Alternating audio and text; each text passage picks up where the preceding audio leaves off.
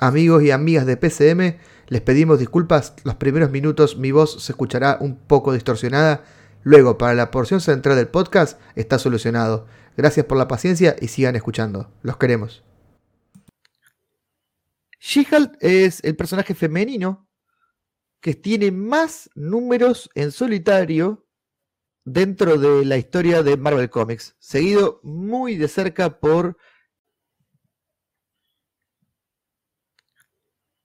She-Hulk es el personaje femenino que tiene más números en solitario dentro de la historia de Marvel Comics, seguido muy de cerca por eh, Carol Danvers, por Capitana Marvel, pero desde su creación hasta ahora es el personaje femenino que más números y más series en solitario ha tenido, con una variedad importante de escritores y tipo de guiones.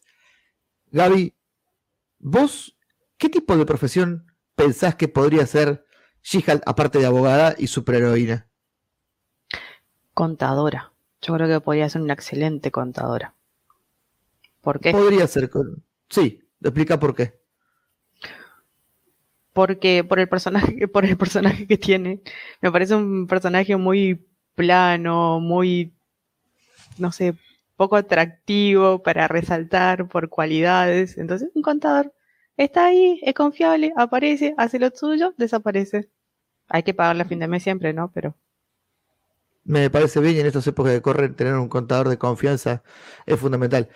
Maxi, ¿vos qué conocías de She-Hulk en solitario previo a este run, este rot to She-Hulk a Law que estamos haciendo? La verdad que absolutamente nada. Eh, nada, nada. Solamente la he visto en otros en eventos, que aparecía tipo formado en el grupo y qué sé yo, pero por esa sola jamás, jamás había leído nada. Así que este, estoy bastante eh, para aprender un poco porque conozco muy poco.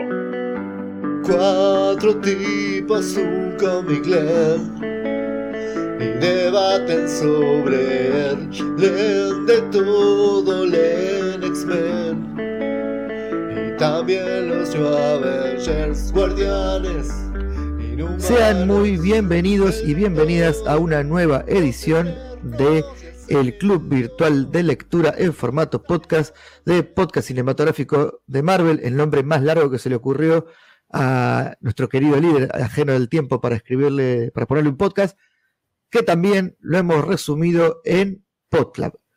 Los saludo nuevamente, si no se dieron cuenta quién los está saludando, soy el agente Moscán y no me encuentro solo, hoy me encuentro con mi compañera Gaby. Bienvenida, Gaby. Hola, Flavi. Soy Gaby, la licenciada en cosas. Gracias por invitarme una vez más. Hace mucho tiempo que no grabamos, creo que desde Thor, pero bueno, es el momento de juntarnos para hablar de She-Hulk. Y hoy está nuevamente el, el miembro más nuevo de esta gran familia de PCM, el señor Maxi. Maxi, ¿cómo estás? ¿Cómo está? Eh, todo muy bien, muy contento de volver, eh, muy ansioso también estar por grabar.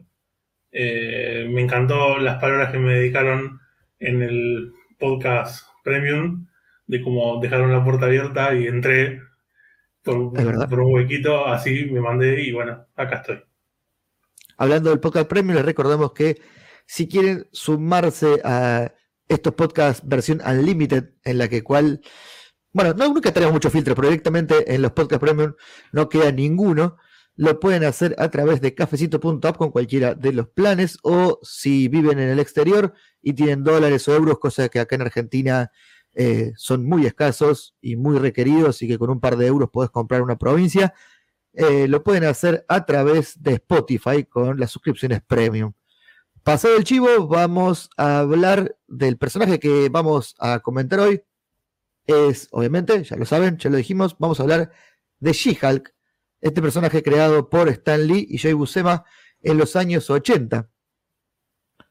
Gaby, eh, sin hacer grandes spoilers, sin contar demasiado de lo que leímos, ¿cómo definirías a Jennifer Waters alias She-Hulk?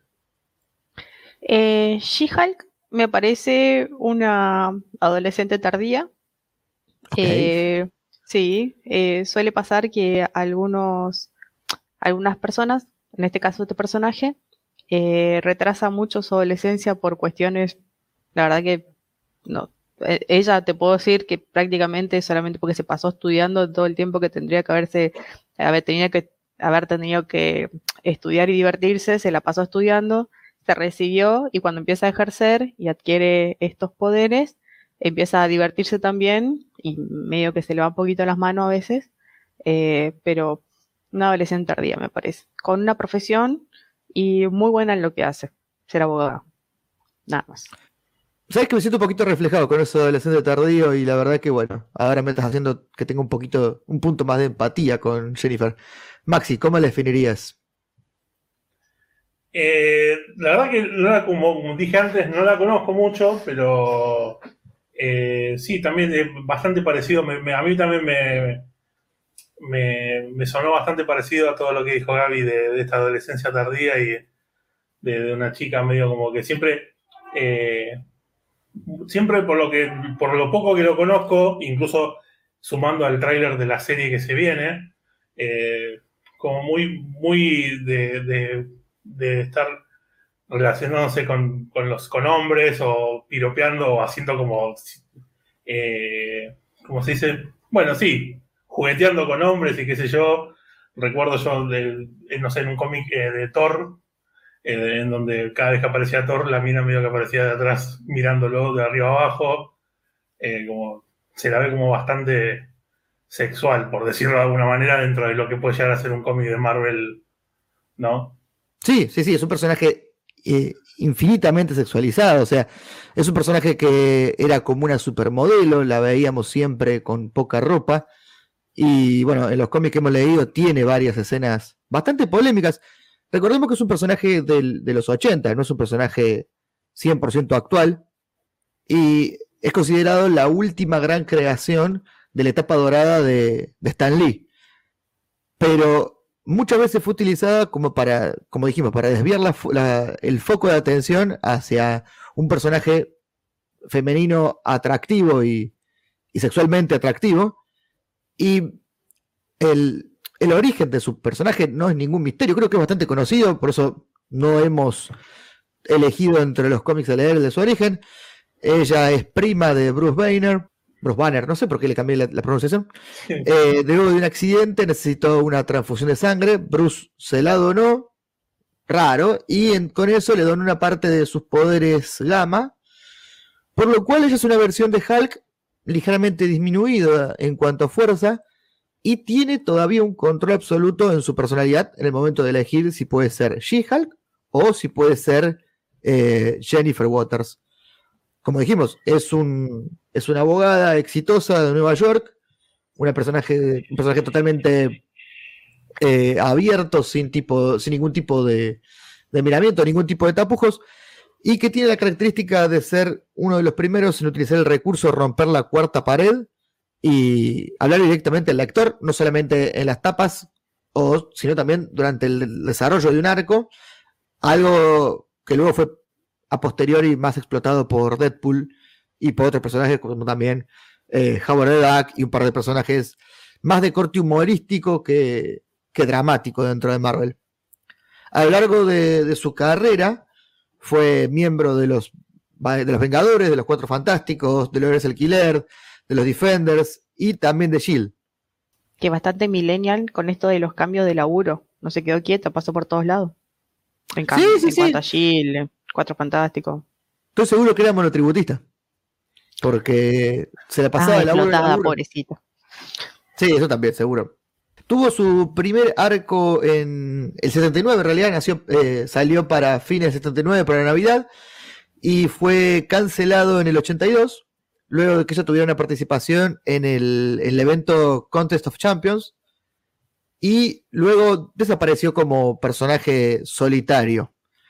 A fines de los 80, en una serie animada de Spider-Man que se llama Spider Super Stories, tuvo una participación, pero esta serie era bastante particular ya que era producida por la cadena estadounidense PBS, de la cadena pública de broadcasting, que lo hemos visto La muchas TV veces. en- pública. La TV pública Claro. de Estados Unidos. La, la TV pública americana lo hemos visto, visto muchas veces en Los Simpsons que hacen chistes sobre PBS. Y en realidad esta serie lo que, que intentaba era acercar a los chicos a la lectura. Y como dato curioso, el presentador era un joven Morgan Freeman, que luego se convirtió en, en lo que es ahora. Luego de su, su, serie que terminó en el 82, la serie Savage She-Hulk, vuelve a aparecer en los Avengers en el mismo año y luego comienza su run más importante, escrito por John Byrne, que duró hasta los 90. Durante el evento de 1984 de Secret Wars, ella se enfrenta con Titania, un personaje que a la postre será su gran archirrival y a la que hemos visto en, en el tráiler. Titania, que es que su nombre no, no ficticio, es Merrick McFerrin. Este dato es curiosísimo que... Sí, Maxi. No, no sé si lo que es lo que ibas a decir, pero que es la mujer de eh, Crushing Creel, creo que se llama el, el, superhéroe, que ya lo vimos en Agentes de Shield. Estamos hablando del, del personaje de Titania. Claro, de Titania, sí, sí. Claro, sí, sí. Eh, creo, Krill sé que es el apellido, no me acuerdo el nombre entero, que es el, el hombre absorbente, y lo hemos visto en, en Agentes de Shield, sí. en la serie, y también se hizo una referencia, me acuerdo que hay una referencia en, en, Daredevil, como que el papá de Daredevil había peleado con, con un joven Krill antes de tener los, los poderes, supuestamente, ¿no? Viola. Ese, ese dato no me acordaba, lo de Daredevil. Sí. Eh, bueno, como cuenta Maxi, sí, es verdad, Titania es la esposa de Crashing Krill. Eh, pero este nombre original que tiene Mary McFerrin es el nombre de una secretaria que trabajaba en Marvel Studios, que era la secretaria de Jim Shooter, el editor en jefe en su momento, que le, encantó el nombre de la secretaria, le gustaba y le preguntó si tenía un problema de que lo utilizaran para, para un personaje. Ella obviamente dijo que no. No sé si recordarán el evento Secret Wars en el que del el Beyonder crea un mundo creado Battleworld, donde llevan a muchos, muchos héroes a pelear contra villanos. Se crearon un montón de personajes para esa época. De esa época también luego retconearon que Del Venom está loco porque tuvo contacto con Deadpool. De esa época tenemos los primeros cruces de los cuatro fantásticos contra los Avengers, en sentido cruce de, de pelea. Eh, bueno, mucha falopa salió de ahí, aunque no es de mis eventos favoritos, dio, dio mucho juego para el futuro. Dicho esto, creo que ya hemos dado un pantalonazo general sobre qué va a ir este podclub y creo que es el momento de pasar a nuestro sitio de lectura.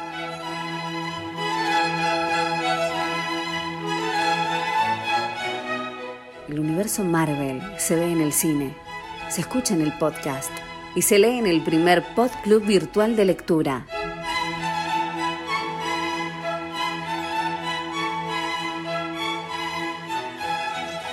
porque sabemos que una viñeta dice más que mil palabras. Ya cada uno se encuentra ubicado en su rincón de lectura favorito. Yo hoy lo estoy haciendo en una reposera en el patio, con malla y porque quiero ver si me agarro neumonía y faltar un mes al laburo, porque acá fue un tornillo tremendo. Eh, no sé cómo estarán en sus casas. Maxi, ¿vos dónde estás leyendo? Yo leo en la cama eh, con mis gatos encima, porque me, que me dé un poquito de calor, porque igual no hoy justamente, hoy no hace frío, hoy hay una humedad horrible, sí. pero con el, el, el, invierno en la cama me gusta estar ahí tirado leyendo. Y bueno, también con el precio de la luz, mejor ahorrar en, en calefacción. ¿Y vos, sí. Gaby? Hablaron de humedad y a mi juego me llamaron. O sea, me están brotando el lecho por las paredes, chicos. Estoy en Tranqui. el balcón, en mi hamaca paraguaya leyendo. Bien. ¿Tu hamaca paraguaya es porque la compraste en Paraguay, porque es paraguaya o porque estás mirando hacia el Paraguay? Se autopercibe paraguaya. Perfecto. Vamos a leer, eh, mejor dicho, vamos a comentar cuatro etapas de She-Hulk. Quizás no sean las mejores, quizás no sean las más significativas, pero son de las que consideramos las más interesantes para ver diferentes aspectos de, del personaje. Las que vamos a leer es el primer arco de la sensacional She-Hulk del año 83. El volumen 2, a ver, aclaración, no seguimos la numeración americana, seguimos la numeración europea latinoamericana, ya que la americana tiene otros volúmenes. La número 2 del año 2004, el volumen 5 eh, del año 2014 y el arco World War She-Hulk del año 2021 que está dentro del de volumen 8 de Avengers. Vamos a empezar con el del año 83, escrito, dibujado, eh, las carátulas también, hizo todo. El señor John Byrne no sabe delegar el trabajo. Alto workaholic. Poco más le faltó para salir a vender el cómic en la calle él. Y creo que si se lo ofrecían también lo hacían. Em, este número comienza con un breve repaso del origen de She-Hulk, que tuvo el accidente, que eh, le donó la sangre eh, Bruce.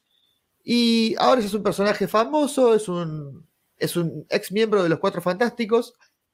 Y lo tenemos al señor Nick Fury, en la época en que era blanco y con barba, recibiendo una, orden del presidente de apresar a Hulk y a She-Hulk, considerados peligros para la sociedad, a lo cual él se niega y renuncia a su presidencia de Shield. ¿Perdón? Eso es racismo. Es racismo contra los verdes. Puede ser. Sí. Em, la tenemos a Jane Waters viviendo eh, en Nueva York con su novio, que se llama eh, Wyatt Winfoot, un personaje secundario que apareció en Los Cuatro Fantásticos, también de la misma época, o quizás un poquito anterior de, de She-Hulk. Es un humano común y corriente, lo que sí, eh, musculoso, le gusta andar con poca ropa también. Y tenemos una escena en que ella está practicando danza, empiezan los besos, los arrumacos y lo levanta de la cintura, se lo lleva tipo muñequito de, juguete, alzando al cuarto.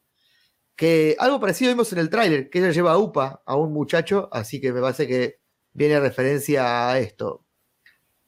¿Qué pasa? Bueno, luego de, de hacer lo que tiene que hacer, deciden ir a pasear y van a ir al, centro a ver una película del cine. Y en la cartelera del cine, no sé si en el cómic original es la misma, es La tiendita de los horrores, la película de. ¿Cómo se llama este muchacho del de anteojos? Uy, perdón, todos los, todos los mm. cinéfilos nos quieren matar en este momento. Woody Allen. De Woody Allen, dedicado a, a Cabeza de Radio, que es un, un snob del cine y seguramente estará muy ofendido con que no nos acordemos el nombre de Woody Allen. Quien toma la cabeza de radio está golpeando la cabeza contra la pared ahora. Seguramente. Quien toma la, dirección de She-Hulk, de, de, Shield durante este momento, de manera temporaria, es Dum Dum Dugan, que tampoco estaba de acuerdo con la misión que le manda, pero bueno, no le queda otra que hacer caso. Y bueno, She-Hulk va vestida con un traje blanco, muy revelador, como si fuera bajo una malla enteriza, un moño y un chalequito, todo el mundo mirándolos por la calle y ella diciéndole que no le importa llamar la atención. Y antes de entrar al cine, son atacados por un grupo de robots amarillos, medio, medio retrofuturista el diseño, estamos hablando de los años 80 también, capacitados para derrotar a un Hulk, y entre los tres detienen a She-Hulk y la teletransportan junto a Wyatt, que trata de defenderla, a una prisión dentro de un helicarrier de Shield. Eh, junto con ellos también, eh, junto con ellos, mejor dicho, son teletransportados un par de personas que habían quedado cerca. Entonces, lo primero que trata de hacer ella es diciendo, bueno, a ver, vamos a rescatar a esta gente, llévense a todos los civiles que no tienen nada que ver, déjenlos en la tierra y a mí déjenme, eh, yo me quedo acá y Wyatt dice, yo no me voy sin vos, bueno, listo, nos quedamos nosotros detenidos, todo el resto devuélvanlos. A todo esto había un tipo bastante extraño, de barba y boina, como que la venía siguiendo. Bastante, un aspecto bastante dejado, como si fuera un homeless, pero que la viene siguiendo hace mucho tiempo. Bueno, como los agentes de Shield no, no hacen caso, ella rompe una pared y, y trata de esconderse, escapando de los soldados. Y este tipo, Lingera, es atacado por una especie de zombie y es todo lo que sabemos de él por ahora. Cuestión que, bueno, ellos no sabían que estaban en un helicarrier y cuando se dan cuenta están en el espacio. Entonces, bueno, el espacio no, la estratosfera dice, listo, nos rendimos porque esto no, no vamos a ningún lado. Y el que comanda la misión de capturarlo es un agente muy, muy pajín, que ya tiene cara de pajín desde el principio y cara de rubio menemista, que se llama el agente Dolly. Eh, hablando de apariciones falopa en Agent of Shield, el agente Dooley apareció en la serie. No, Agent of Shield, sino en Agent Carter. También con look de rubio menemista, siendo un personaje bastante desagradable Eh, la verdad es que lo hicieron bien. Bueno, cuestión, que ellos quedan detenidos y le dice a She-Hulk que se saque toda la ropa que la tienen que inspeccionar frente a su novio. Gaby, eh, quiero saber tu opinión de esta polémica. Eh, estamos totalmente en contra, ¿no es cierto? Todos. Los estoy mirando a ustedes dos. Fuertemente. Absolutamente. Sí. Ah, ok. Aparte, recontra violento que lo hagan, de- la hagan desnudarse frente, frente a su novio, no sé, me, me Claro, parece no, bastante bizarro todo. Maxi, No, no, si vos me dijeras que, que fuera tipo un, que se hizo un OnlyFans o algo así, bueno, pero. un Only She-Hulk. Claro, un OnlyFans, imagínate, alguien en OnlyFans, digo que la levanta con pala. Pero. Pero sí, no, por supuesto, no, cualquiera. Pues medio, me, lo imagino medio policía haciendo desvestir a alguien en la calle por. Y no, no, no está bueno. Cuestión que, bueno, todos los agentes ahí, algunos con cara de pajín, pero muchos con cara de horror por lo que le estaban haciendo, hasta que llega Dum Dum Dugan y le dice, ¿qué carajo estás haciendo, Dudley? Vos no tenés derecho a vestirlo, a desvestirla, no tenés derecho a hacerlo esto, y le dice, disculpe, pero yo tengo la orden del director no sé cuánto de Seguridad Nacional, y él le dice, no, esto, esto es un caso de abuso grave, eh, te voy a relevar de, de esta misión. Bueno, Dugan se siente mal porque la conoce a She-Hulk de, su época de Avenge, le pide disculpas, y le dice que, bueno, que no le queda otra que mantenerlo retenido hasta que pueda convencerlo a Washington que no tiene nada que ver. Y en eso vuelve Dudley y dice, yo ya hablé con Washington y el que está a cargo ahora de S.H.I.E.L.D. soy yo, así que me los llevo a estos dos a una prisión. La llevan a, lo llevan por separado y la misión es investigar el origen del poder de, de She-Hulk, aunque ya saben que es por la exposición gamma de Banner, pero quieren saber el alcance de sus poderes Cuestión que le hacen ir con un científico que la obliga a desvestirse de nuevo y le hace un montón de pruebas que concluido un, un plazo, ella vuelve a, a, la, a la celda donde estaba con Wyatt, prácticamente desvanecida. Y bueno, le cuenta que nada, que le hicieron pruebas, que la maltrataron, le dispararon rayos, de todo, que lamentablemente no le hicieron, eh, mejor dicho, por suerte no le hicieron nada, ningún daño permanente, pero que fue muy feo lo que le pasó trata de romper la reja, no puede, y descubre que el seguro de, la prisión está dado por el peso dentro de la celda, que si ella volviera a su forma humana, podría pasar a través de los barrotes, pero habría una diferencia de peso. Entonces, en algo muy, muy propio de Stan Lee, eh, Wyatt le dice, yo voy a hacer la fuerza suficiente para equiparar tu peso, masa por superficie, Así vos te convertís y salís y, y apagás la celda. Re falopa, pero funciona.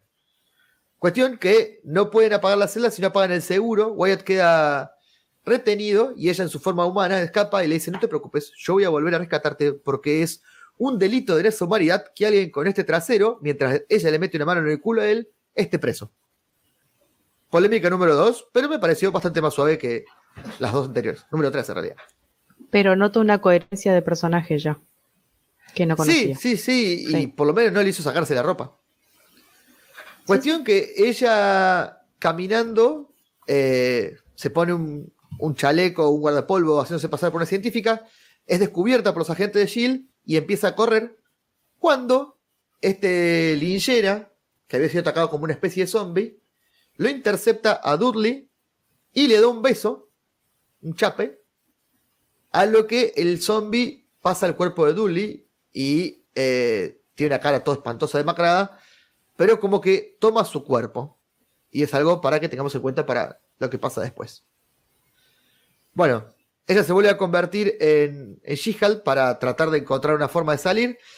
Y pasa por un cuarto donde ve que Dudley tenía videos de las pruebas que le hacían a ella en pelotas. Y vemos básicamente el abdomen de ella hasta las tetas, sin que se le vea un pezón, justo está cortado ahí por un diálogo de texto. La vemos a ella en una posición de piernas y brazos abiertos, de espalda, o sea, mostrando el culo, y ahí vemos que era mucho más pajín de lo que imaginábamos este Dully, que le mandabas esta prueba solo para darle en pelotas. Ya a esta altura me estaba cayendo un poco mal ya el, el recurso, pero bueno. Bueno, cuestión que ella toma el mando de la nave y eh, Dudley decide atacarla a matar, sin importar la vida de los demás. Recordemos que Dudley estaba como poseído por esta especie de zombie. Vemos que los aviones del portaaviones empiezan a caer a la tierra, rompiendo todo. Y ella es atacada finalmente por, por Dudley, que el zombie trata de tomar su cuerpo. Básicamente este zombie lo que iba haciendo era pasando de cuerpo en cuerpo, sin que quede claro para qué, por lo menos en este, en este arco, hasta que llegan a su rescate un par de, el científico que la había explorado, que le pide perdón por lo que le mandaron a hacer, un par de agentes que ya le dijo, bueno, usted no tiene la culpa, estaban recibiendo órdenes, yo me hago cargo de acá, en adelante, y cuando ella logra noquear a este zombie, salen de su cuerpo un montón de cucarachas que se empiezan a esconder en diferentes partes del, de la nave. Cuestión que quedan pocas personas arriba de la nave y hacen un, un ¿cómo se llama? Un, un éxodo masivo. Y el científico le dice, solo hay una forma de detener esto, que es eh, desactivando el reactor nuclear. Luego de un aterrizaje forzoso, obviamente ella como tiene radiación gamma, rescata a, los científicos que quedaban, rescata a Wyatt y dice, yo no voy a dejar que esto explote y sea un daño para el resto, se mete al reactor nuclear, obviamente lo desactiva, y vemos que las cucarachas que estaban en el zombie se suben al cuerpo de ella sin, sin poder entrar a su cuerpo porque su piel verde lo, protegía, pero finalmente las cucarachas escapan. O sea que estas cucarachas seguramente han seguido teniendo un, desarrollo en otro arco. A modo de, epílogo, lo vemos, la vemos a ella nuevamente en Los Cuatro Fantásticos, charlando con Reed Richards en el edificio Baxter, y Reed Richards le dice, mira, la, recepción, la radiación perdón, que absorbiste te trajo una consecuencia. Tenemos malas noticias. ¿Cuáles son ellas? Dice, nunca más vas a poder a tu forma humana, vas a quedar siempre en modo verde. A lo que ella le responde, discúlpame, ¿cuáles son las malas noticias? Y eh, la escena siguiente la vemos ella nuevamente los arrumacos con Wyatt en su departamento, pero está siendo explorada y está siendo, mejor dicho, más que explorada, está siendo observada desde una alcantarilla por las cucarachas que seguramente tuvieron una nueva, una nueva repercusión en otro arco. Luego de este arco tiene un, mini, un mini arquito chiquitito en la cual vemos un nuevo enfrentamiento con Titania, que básicamente funciona como un comic relief en el cual Titania la viene a atacar y ella la hace cagar todas las veces que es necesaria, pero en mitad de un juicio. Entonces, la parte cómica es, que ella, cada vez que va a entrar al, juzgado, está un poco más hecha mierda que antes la ropa, hasta que en el último, en la última vez que sale a pelearse con Titania, cuando vuelve el asistente del juez, le dice: Mire, ¿sabe qué, señorita? Nos cansamos de esperarla, el juicio se suspenda, haga lo que tiene que hacer y cuando termine su trabajo de superheroína, llámenos porque las dos cosas juntas no se puede. Quiero saber sus opiniones de, esta mini resumen del arco de Bayern. Gaby. Interesante, eh, muy asqueroso por momentos, por varias razones, y no por las cucarachas, ojo, no estoy hablando solamente de las cucarachas. Eh, qué interesante sujeto este Dudley, eh, me encantaría conocerlo para meterlo preso, básicamente. la verdad que me gustó que sea como, tenga una historia tan, tan larga, que sea con desarrollo. A mí me tocó más algo parecido en los capítulos de Law Orden. Eh, un, episodio por, cómic, la verdad que bastante diferente me parece. Sí, por eso hemos elegido diferentes etapas con diferentes tipos de, de construcción, diferentes tipos de estructura. Sí, eh, es seguramente los cucarachas tienen una repercusión después porque estamos hablando de que John Byrne escribió aproximadamente 60 números de She-Hulk desde el 83 hasta el 91. Entonces, seguramente lo de las cucarachas se retoma claramente. Maxi, ¿qué opinas de, este arco y, su subarco posterior? Eh, interesante. Me, gustaría saber si cuánto van a jugar con esto de, en la serie, digo, ¿no? De, que podrían hacerlo tranquilamente con que haya una autoridad que sea media pajín y que quiera eh, aprovecharse para verla desnuda a Jennifer. Eh, creo que sería interesante y sería un tema, tranquilamente un tema actual. Eh, y podría ser, y de las cucarachas, no sé, calculo que hay dos que se fueron a, a trabajar a CQC. Ah, es, es un comentario muy, no- muy 90-2000 de Argentina. Era un programa. Sí, sí. Bueno, España también estuvo CQC. Y bueno, Sí, había, un, había un corto con las cucarachas siempre. Sí, sí, las cucarachas de CQC. Eh, sí, eh, te iba a pues, decir antes, dalo por hecho que seguramente va a haber un personaje muy pajín que en algún momento va a someterla a Jennifer algo seguramente, porque bueno, creo que también es parte de, de la personalidad de Jennifer, que ella conociéndose como una eh, bomba sexual, eh, sabe que es constantemente observada y que ella no tiene ningún problema en ponerlo al que se pase de poquito de la rara. Así que seguramente algo por as- algo así veremos. Ahí tenés que poner, cuando decís, cuando decís eh, bomba sexual, tenés que poner sex bomb de, de Tom Jones. So I can't deny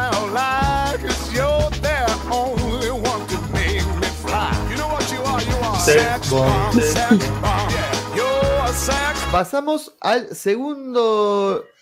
A la segunda etapa que vamos a conversar hoy. Y le voy a ceder el paso a mi compañera Gaby, que nos va a hablar del año del volumen del 2004, Dos. el volumen 2, escrito por Dan Slott. Me duele en el alma que Dan Slott haya escrito esto. Y dibujado por eh, Bobillo, que no me acuerdo exactamente el nombre. No lo tengo muy, muy visto a este dibujante. ¿Vos lo conocías, Maxi? No, no, la verdad que de nombre no me suena, por lo menos. Por lo menos lo que he visto de este volumen, el, el dibujo no está mal. Eh, Gaby, te cedo la palabra y, y te escuchamos. Coincido, el dibujo no está nada mal. Eh, el desarrollo de personaje me parece un poquito flojo. Yo no sé si eh, faltó un golpecito de horno, faltó alguna investigación en la trama, no sé qué, pare- no sé qué pasó, pero bueno, como les dije, eh, la historia trata más de, parecen capítulos de la ley y el orden. Eh, son capítulos que se resuelven en el mismo capítulo. Es- Jennifer trabajando para, bueno, en realidad eh, empieza algo con, algo que va, a todos nos va a resonar mucho la, canción con la que empieza. Empieza sonando, ni bien aparece ella en el cómic, aparece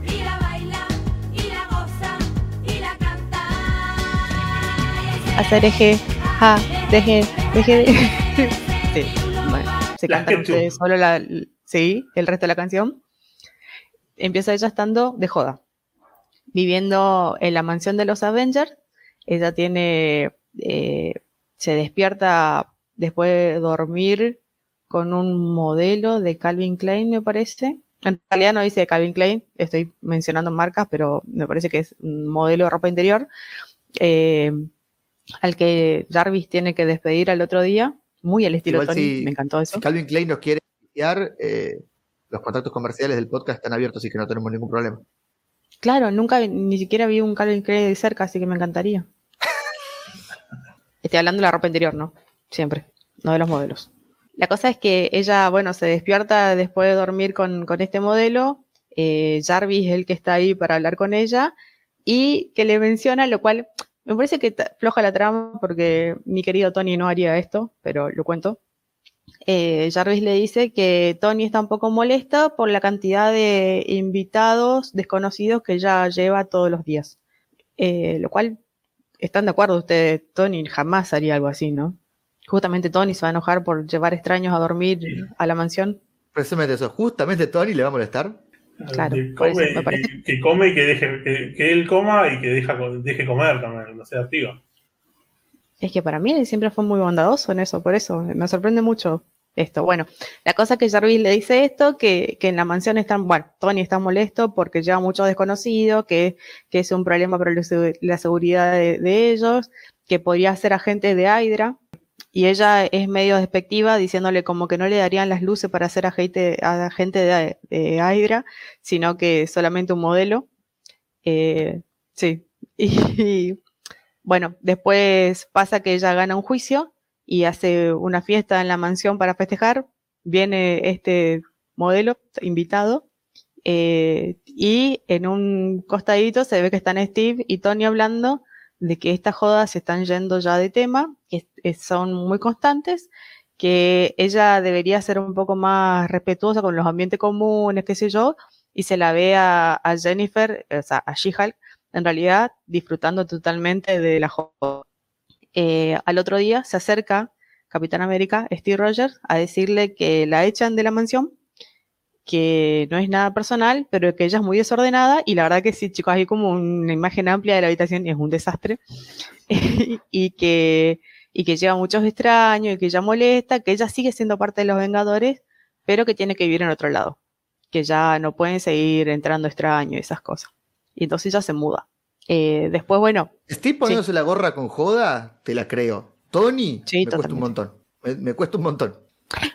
Yo creo que Tony en ese momento está en una relación seria ya con alguien y está eh, con, con otro pensamiento. Yo no quiero decir que está en una relación seria con Steve, pero es lo que me hace percibir el cómic. Ojo, es lo que yo entendí. Y ustedes, yo después le paso la imagen y ustedes van a entender lo mismo, les aseguro. Pero me parece que sí, se ve que de tanto juntarse con Steve se puso un poquito gorra. Lástima. Aparte, justo es, es Tony sin la barbita, es solamente el bigote y ya eso también es recana. No le ayudaría mucho. Él es hermoso igual, pero no le ayudaría mucho. Es etapa Bueno, de Tony no, eh. retirado de la joda, claramente.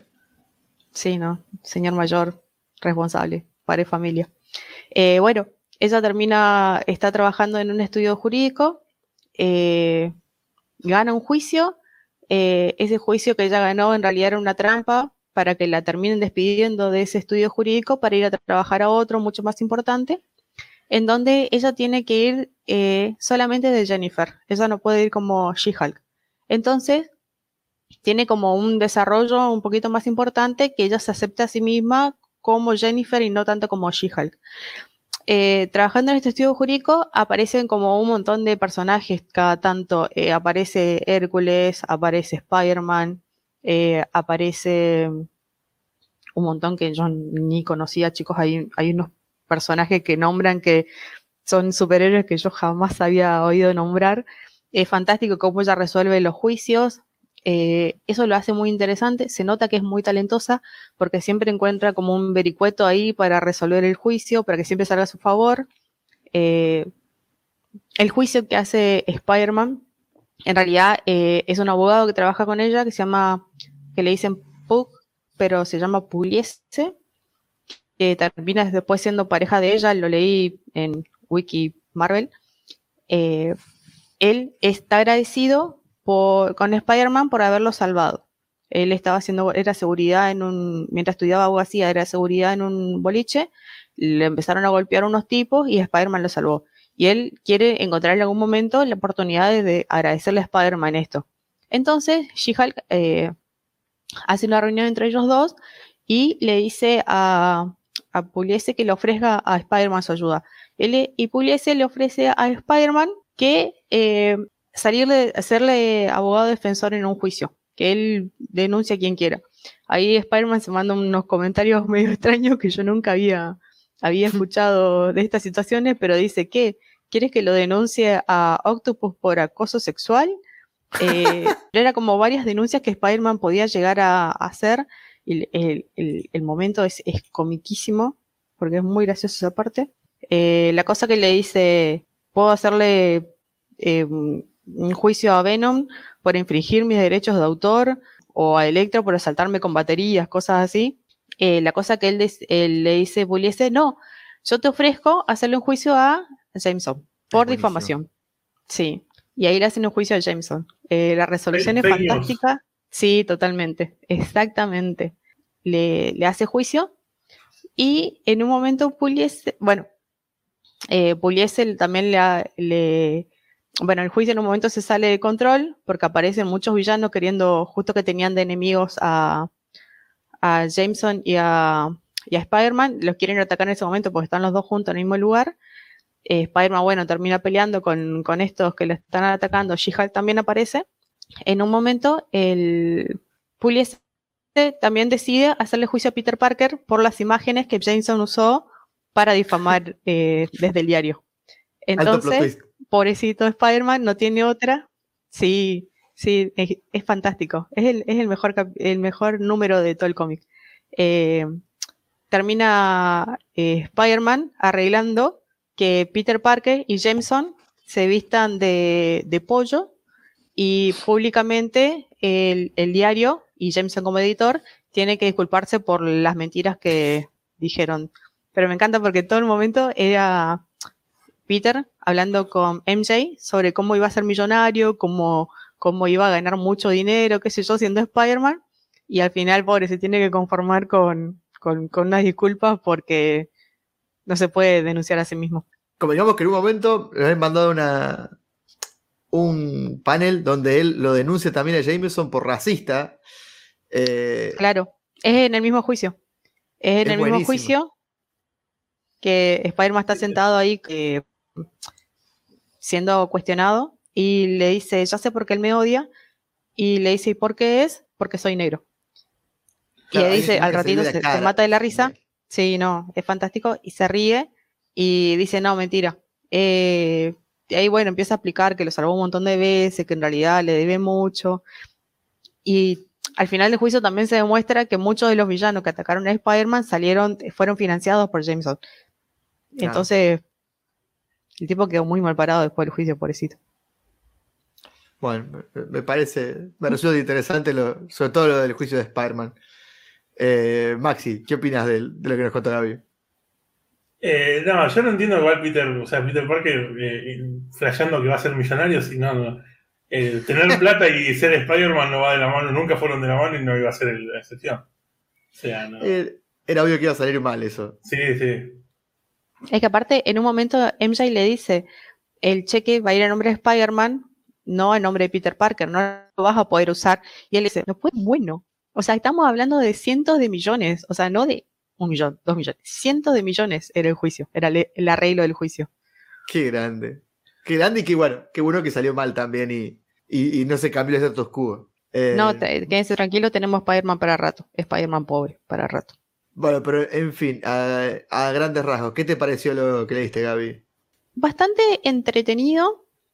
Me parece, sí, como que no se, no se luce mucho ella como personaje, si bien encuentra, y se nota que es una abogada talentosa, encuentra estos vericuetos, pero me parece como que no está muy explotado. O sea, la hace como una fin fatal, eh, que tiene muchos novios, pero la verdad que no, no se ve el que tenga muchos novios. Por ahí sí se acuesta con muchas personas, pero no, no deja ver como que ella quiere tener una relación o, o sea, en ningún momento se, se le nota amor por la abogacía, sino que es buena, ¿sí? Y que la contratan Claro. por eso, pero la verdad que como que le falta, le falta pasión al personaje, me parece.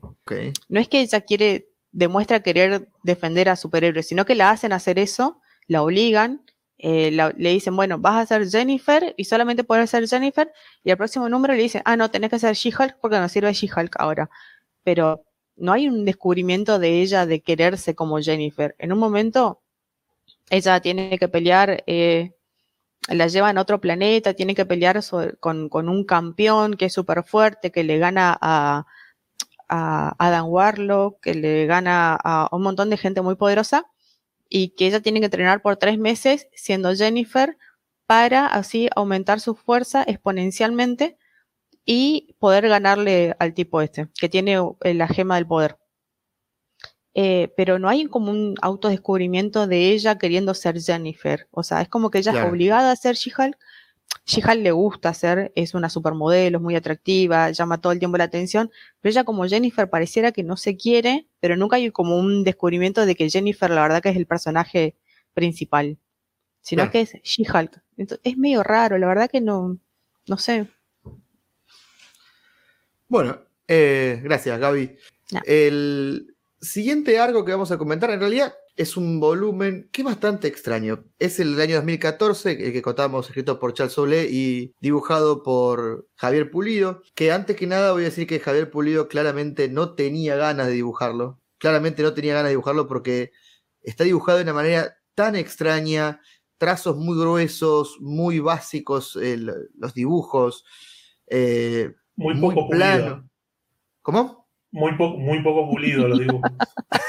sí, sí, sí. Es verdad. ¿Saben a quién me se todo el tiempo la cara de She-Hulk?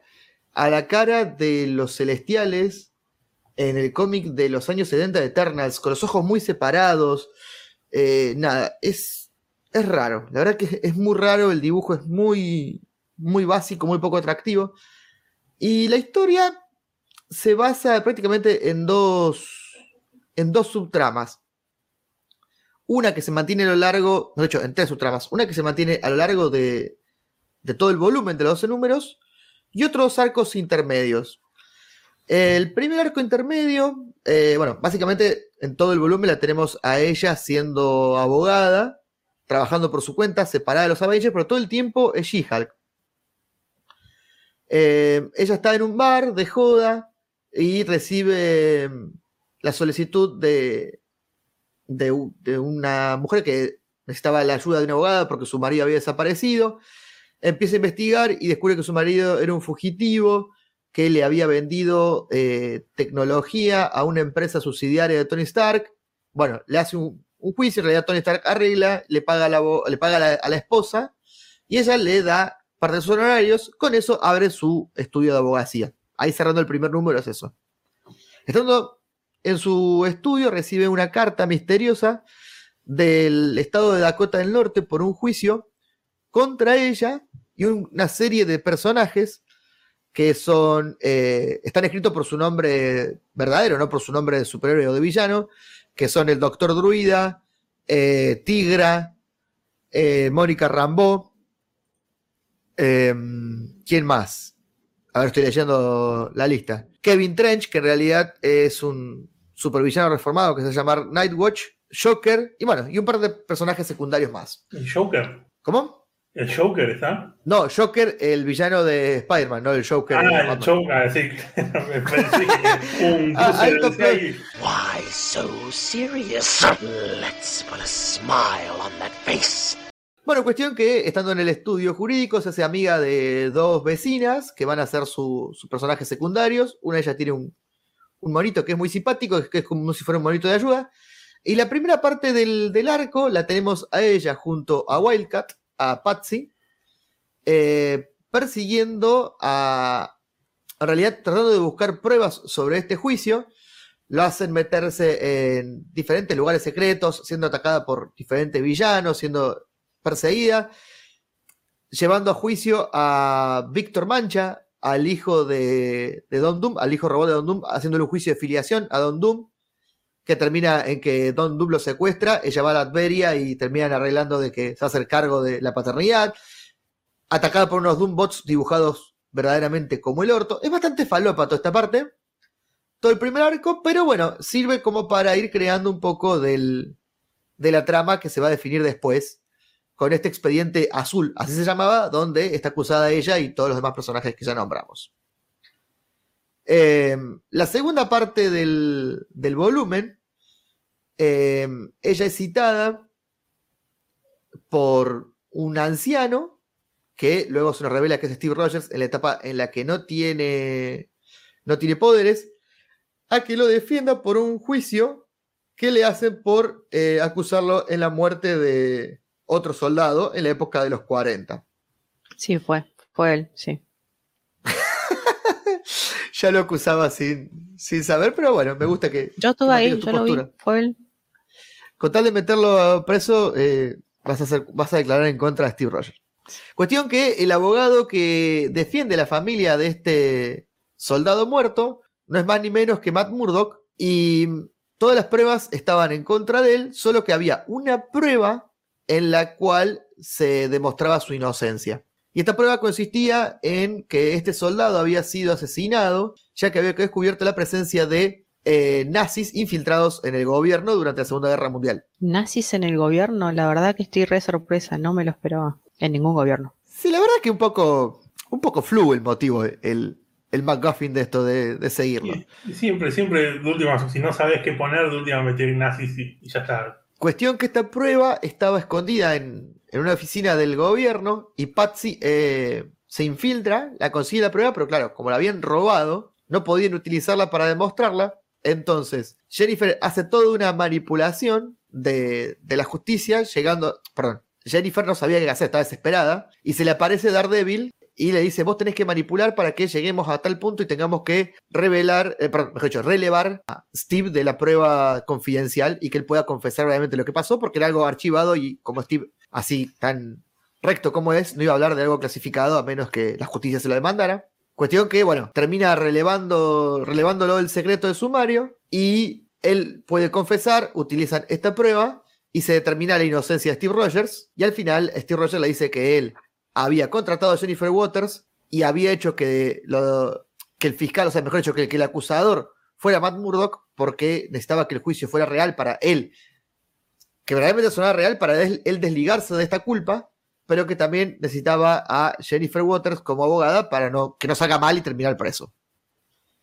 Eh, el arco concluye con que ella es atacada nuevamente por Titania y ella le, y Titania al final le confiesa que tiene información de este, este grupo de villanos que están todos eh, siendo acusados en el estado de Dakota y que es una trampa a la que concluye con tal, con tal de, de tratar de desactivarla y en realidad el que había armado la trampa era este Night Watcher que estaba muerto y necesitaba que Doctor Druid hiciera un hechizo con la energía de todos los que estaban ahí para revivir y convertirse en un villano reformado, como un nuevo héroe, aunque finalmente se muestra que no, que en realidad no se había reformado nada, se enfrentan todos contra él y todos son derrotados, excepto Jennifer, que en su modo, todo el tiempo está como She-Hulk, pero se, mod- se pone en modo Hulk furioso, le sale más músculo, rompe toda la ropa y lo termina cagando a a los demás.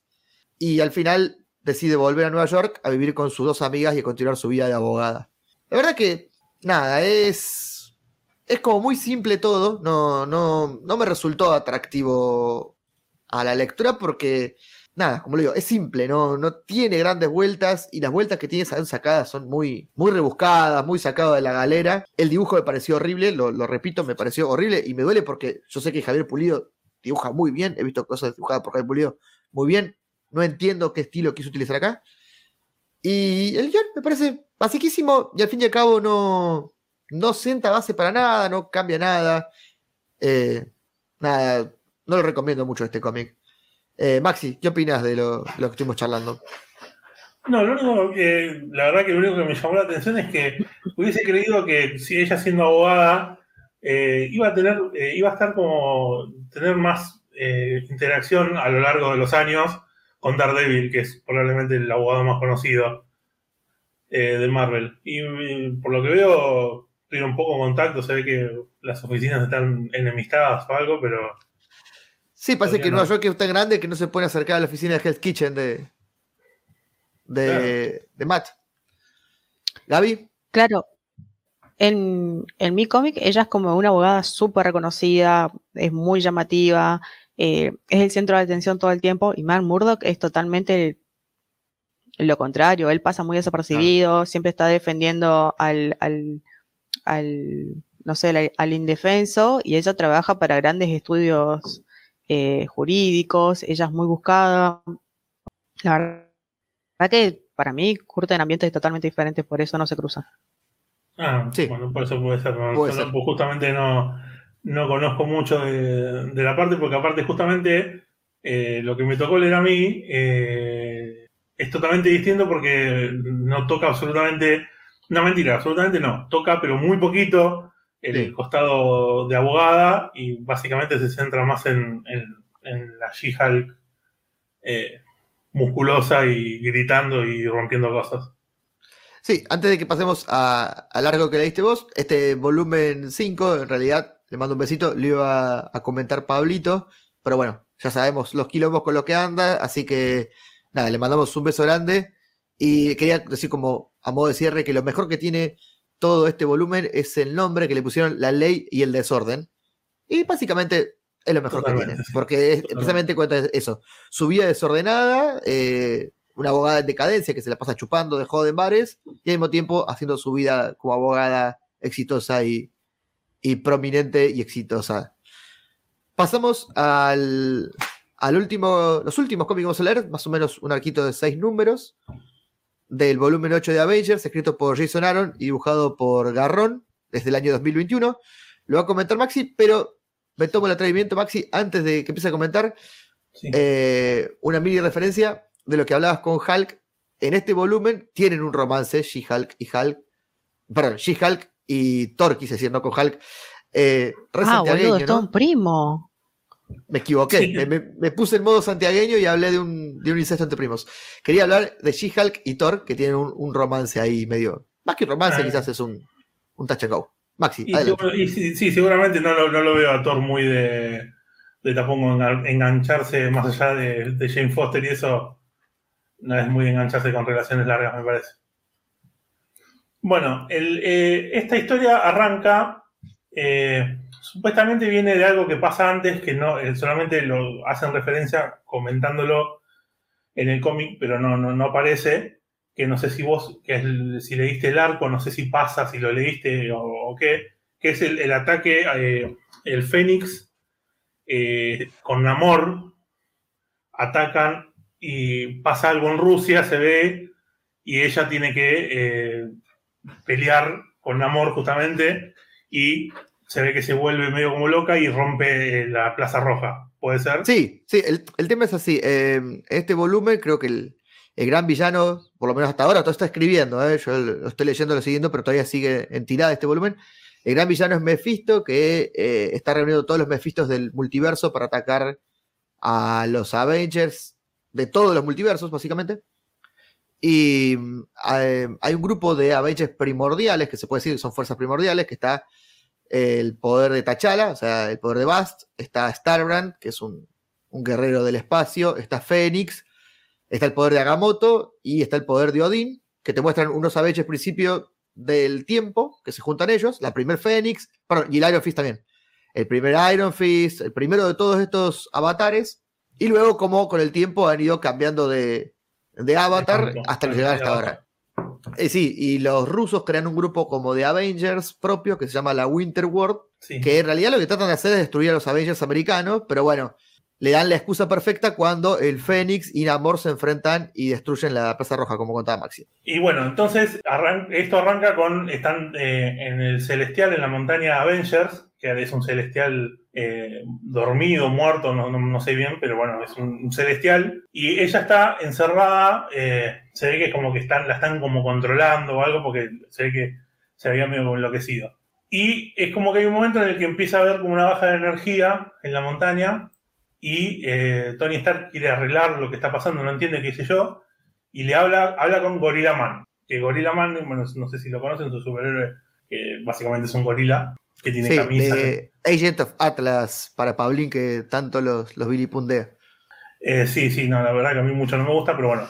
Eh, y es como que él, veo como que no, sé, no, no, no le da bola a Tony Stark, qué sé yo, sigue su rumbo, y resulta que va a una, sola, una sala que es como de teletransportación, y abre la puerta y entra justamente eh, la Winter's Guard, que está formada por Vostok, que vendría a ser el visión ruso, Es buenísimo. Eh, Dinamo Carmesí, que vendría a ser el Iron Man ruso, Ursa Mayor, que es eh, el que es un oso gigante, que vimos a- como un- una referencia en la película Black Widow. eh, Sí, es un mutante. Que, que es un mutante que creo que es el que juega la, la pulseada con el que también hace de Red Guardian, que es como el Capitán América ruso. En la película, que bueno, en la película el Capitán América ruso es el papá de, de Natalia. Sí. Y después está- también está Darkstar, que también es una mutante, y eh, Red Widow, que es una especie de Black Widow más poderosa, Roja. qué sé yo. Roja también, todas con, con tatuaje de Putin y qué sé yo. Sí, y perdón, Bueno. eh, interrumpa. y también estaba el dios esloveno del trueno, que no me acuerdo cómo se llama, que en ese momento estaba enfrentando con Thor. Por eso ninguno de los dos está en este momento en el, el número. Sí, Pero eh, bueno. más, sí, más adelante aparecen. Ah, Eh, bueno, pero me gusta porque está hecho bastante parecido a los Avengers originales, como han armado. Claro, es como que de- tiene su. Todo, cada uno tiene su contraparte rusa.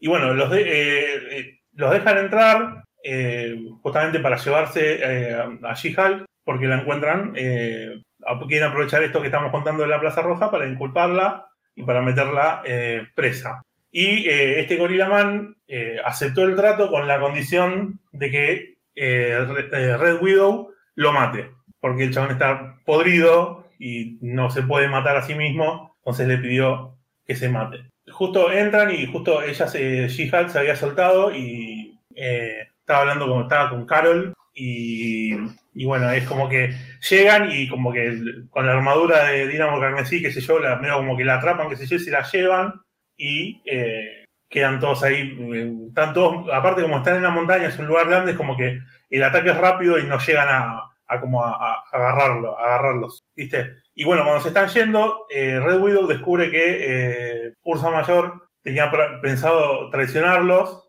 y le corta el cuello al oso y al gorila le dice, bueno, vos no te hago nada, vos te vas a quedar para bancarte la- las consecuencias de tu traición. Entonces eh, se la llevan, eh, le hacen un juicio express bien rápido y eh, la, la, la, la- la hallan culpable y la meten en la habitación roja, en la Red Doom, que es, también lo vimos en la película Black Widow, y le hacen una especie de, de tortura, lavaje de cerebro, qué sé yo, medio como le hacen a, a las Black Widows o a Winter Soldier, qué sé yo. Eh, bueno, en ese momento los Avengers se ponen a, rastrear eh, para encontrarla y atacan. Que quiero mencionar que está muy bueno porque eh, los primeros que van son Tony y Capitán América. Y cuando están en la nieve, ambos llevan un traje para la nieve. O sea, son las- la armadura de, de- Iron Man blanca y el traje de, blanco también de Capitán América.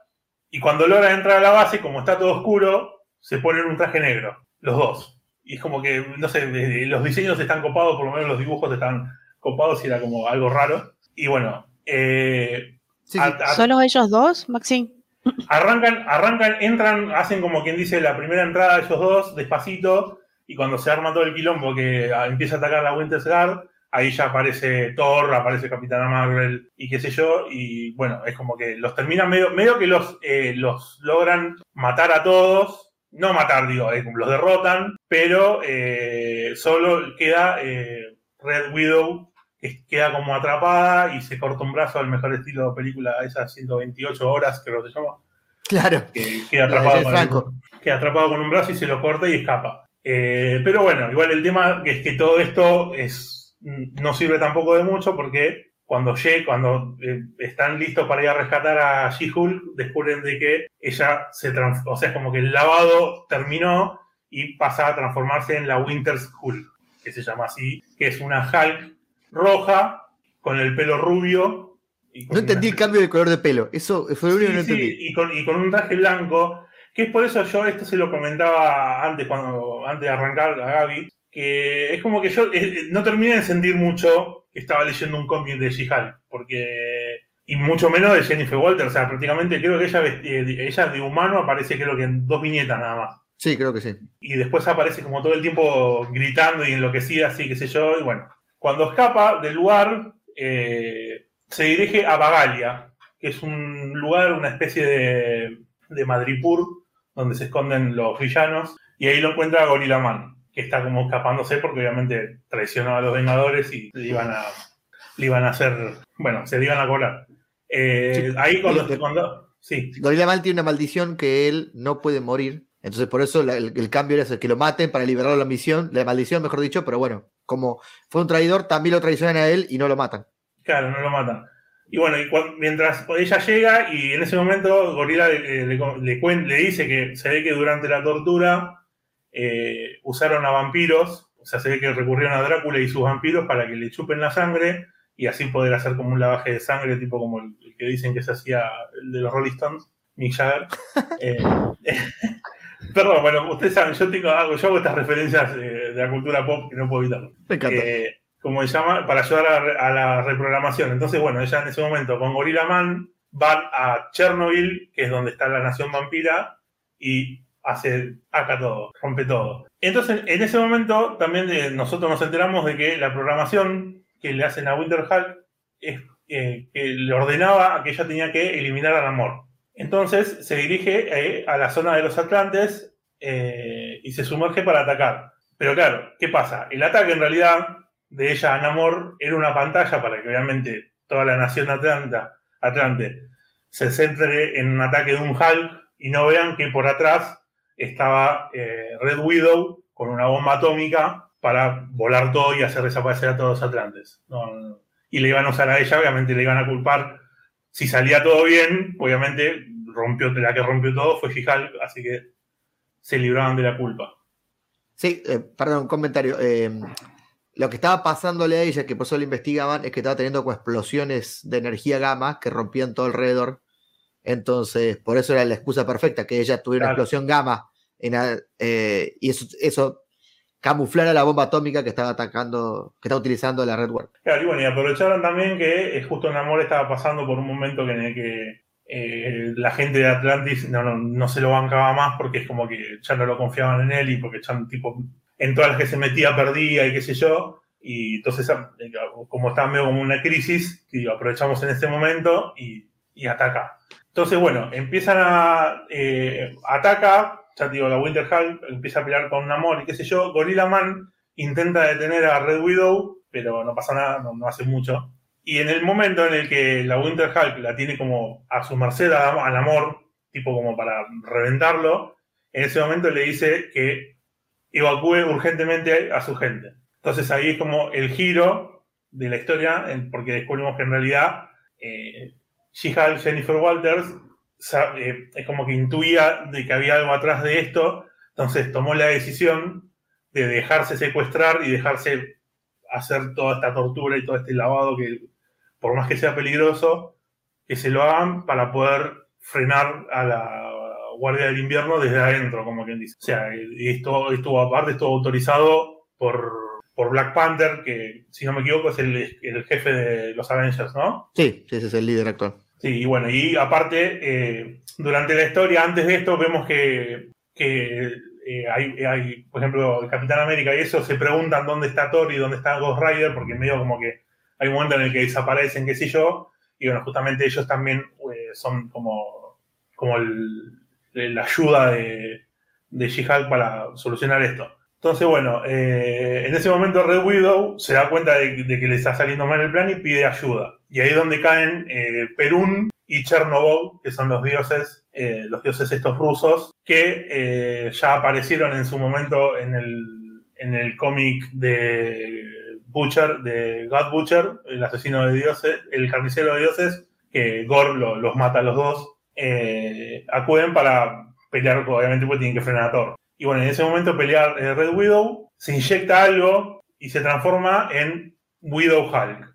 Claro, lo que se inyecta es la sangre que le habían estado chupando los, Sí, sí, los vampiros. los vampiros. Los vampiros. Eh, pero bueno, se transforma, medio que no tiene tampoco mucho sentido porque la verdad que no se la ve poco porque medio como que continúan peleando ahí un poquito, pero como que de golpe la bomba está por explotar, entonces es como que corta la pelea, la pelea corta ahí. Claro. Y en ese momento es como, eh, en el siguiente cómic, arranca como que Ghost Rider dice, es como que el océano se puso como verde, pero no pasó más nada, no sé qué pasó, pregunta, ¿viste? Entonces, bueno, lo que pasa es que eh, She-Hulk absorbió la explosión de la bomba, de la bomba atómica, y se vuelve urgente eh, a la montaña de los Vengadores para, porque algo que en el primer momento no, no lo dijeron, pero eh, lo que le pasó a la montaña de Vengadores con la energía, eso, es como un veneno que le pone eh, Gorilla Man al celestial para blo- como bloquearlo.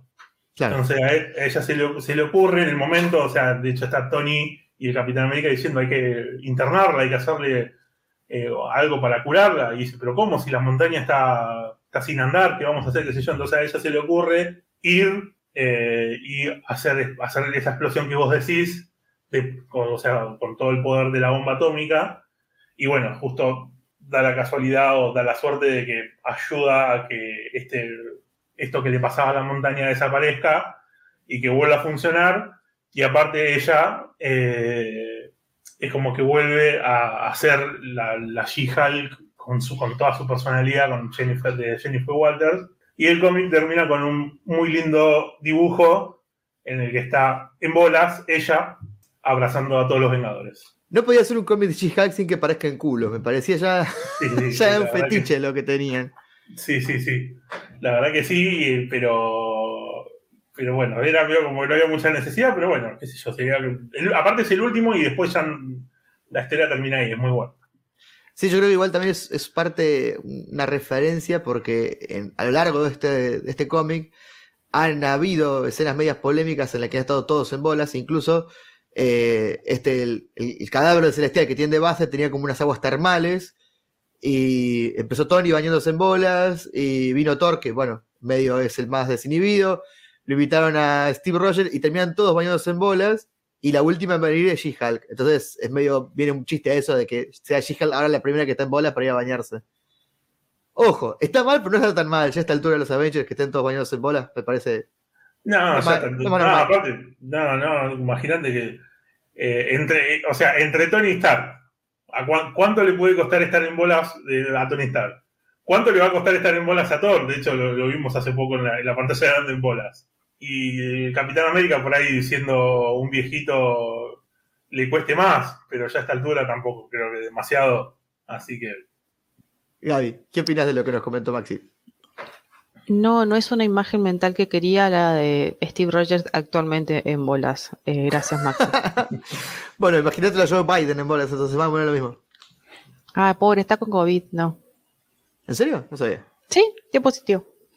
Eh, me parece que viste que contractualmente algunos famosos eh, tienen por contrato no con- contractualmente eh, no aparecer en bolas. Me parece que los, los Vengadores últimamente están como firmando siempre aparecer en bolas. ¿eh? Claro, han dado vuelta el contrato totalmente en el sentido contrario. Eh, a mí este, este cómic me, me- no es dentro de todos el arquito que más me gusta dentro de Avengers, pero me resulta bastante interesante toda la historia de, de cómo Jane Waters, que está siendo sometida al, a la baja de cerebro que contaba Maxi, y vemos como que ella de momentos trata de recordar artículos y, y leyes, como tratando de O sea, mantener su mente. Lo usa como mantra para tipo no enloquecer. Entonces se pone Sí. tipo a, a- recitar eh, artículos de la ley y qué sé yo. Eso es medio, medio gracioso. Sí, sí, está Sí. bastante interesante como Pero, va, va y- y- utilizándolos. Y también está bueno, me parece de que a mí lo, lo- lo que por ahí también me gustó es que si bien, a ver, yo el, el- el cómic World War Heart eh, no lo leí, pero y esto no sé si es tanto una guerra mundial, me parece, me parece que es un- por ahí un poco exagerado el término, pero me gusta también que ella siendo un personaje, de- o sea, un personaje femenino, también pueda ser una amenaza por su fuerza. Eh, Sí, obvio. que sea un, monstruo sacado que rompe todo, es como que está bueno. Eso, eso me copó. Sí, yo A creo que bueno, parece- igual tampoco. Sí, perdón, Gaby. No, a mí me parece que si empiezan a, a usar mucho en la serie, va, la serie ya está hecha, o sea, ya lo, ya lo hicieron o no lo hicieron, pero me parece que esto de, de ella de encontrar vericuetos legales para, para hacer tiempo o para, por ejemplo, en el cómic que yo leí, en un momento ella tiene que pelear contra un campeón que había vencido a todos, hasta el al Silver Surfer lo venció. Eh, entonces ella en un momento encuentra el vericueto de que en la pelea esta, ella la pierde, la pelea, y, y pide una revancha. Y, y después le dicen, bueno, pero tenés que encontrar una, una razón para que te dé una revancha porque el tipo ya ganó, ya te ganó. Y ella dice, bueno, yo algo, algo voy a pensar. Y piensa, piensa, piensa mientras está entrenando y encuentra el vericueto de que habían dicho de que no se podían usar armas y el tipo este tenía una gema al infinito. Entonces ella dice, bueno, listo, acá tengo mi revancha, eh, vos no puedo usar, ar- yo no puedo usar arma, o sea que vos tampoco, tenés que sacarte la gema para pelear, y la verdad que la terminan en dos piñas la pelea. O sea, tan Claro. poderoso. Pero me- si explotan eso, me parece que la serie puede andar muy bien. La, hacen una talentosa abogada que usa eso en vez de tanto la, la fuerza bruta, que también lo disfruta, lo de la fuerza bruta está buenísimo. Pero Sí, bueno, que es un poco, que es un poco, o sea, el paralelismo obvio con Daredevil, pero que también Daredevil usa mucho, bueno, también que él por ahí hace un poco de trampa con, su habilidad para escuchar latidos y qué sé yo, pero es como que él también usa mucho su habilidad como abogado eh, y no solamente para que no todos sean piñas. Eh, de hecho, en, este- en el final de este cómic también, ella, eh, que es el único momento en la, que se la ve como abogada, al último de todo, es como que revoca lo que el juicio que le habían hecho en Rusia, diciéndole que primero eh, ella peleó con Namor y con Fénix para, o sea, rompió la plaza, pero ella lo había hecho para defender justamente a toda la gente que estaba ahí, y después lo que hizo de atacar a Namor era justamente para salvar a la gente, a Namor y a su gente. Entonces es como que Claro. en realidad lo que estaba haendo era defendiendo, no estaba atacando a nadie, entonces él pide que le revoquen el- la denuncia que tenía y qué sé yo.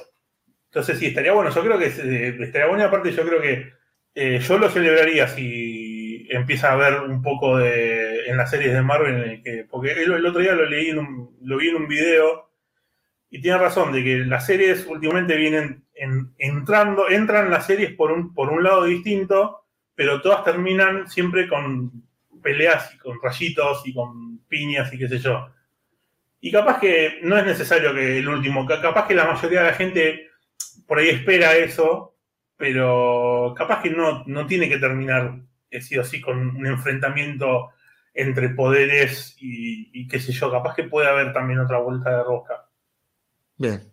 Bueno, creo que hemos concluido la etapa de lecturas de hoy. Eh, hemos visto aspectos bastante diferentes y luego cuando el 7 de agosto se estrene la serie, ya veremos un poco más para qué lado encara eh, la serie de She-Hulk, qué aspecto de, de Jennifer Waters o de She-Hulk, o quizás todos juntos son los que nos quieren mostrar. Así que eh, vamos a cerrar este PodLab y les voy a agradecer a Gaby por tu participación una vez más en este programa. Gracias Flavio, gracias Masi. Y eh, si quieren leer La Ley y el Orden, en versión She-Hulk, con cameos espectaculares, les recomiendo el volumen 2. Se van a entretener, se van a divertir. No con Jennifer, porque ella no es la graciosa, pero el resto de los personajes sí son bastante graciosos y entretenidos. Bueno, gracias por la recomendación, Gaby. Maxi, gracias por venir, gracias por estar. Gracias a ustedes por otra vez la invitación, la verdad que me encantó y bueno, como siempre digo, acá preparado para lo que ustedes digan. Hasta la próxima. Demasiada humedad. Chorrea todo, Sí, la heladera, chorrea todo. Sí, sí, acá también hay mucha humedad y sábado yo me bañé hoy a la tarde y creo que el baño todavía está mojado. Les cuento que me quiero matar, porque tenía puesto el parlante de la computadora. Bánqueme un segundito que tengo que sacar, porque justo ahora que me toca a mí y tengo acá como un machete, el gato vino, el otro gato no el negro, y se me puso adelante justo de la pantalla. Oh, qué lindo. Tomátela. Qué hermoso. Esta es hermosa, esta es una nena, pero tomátela.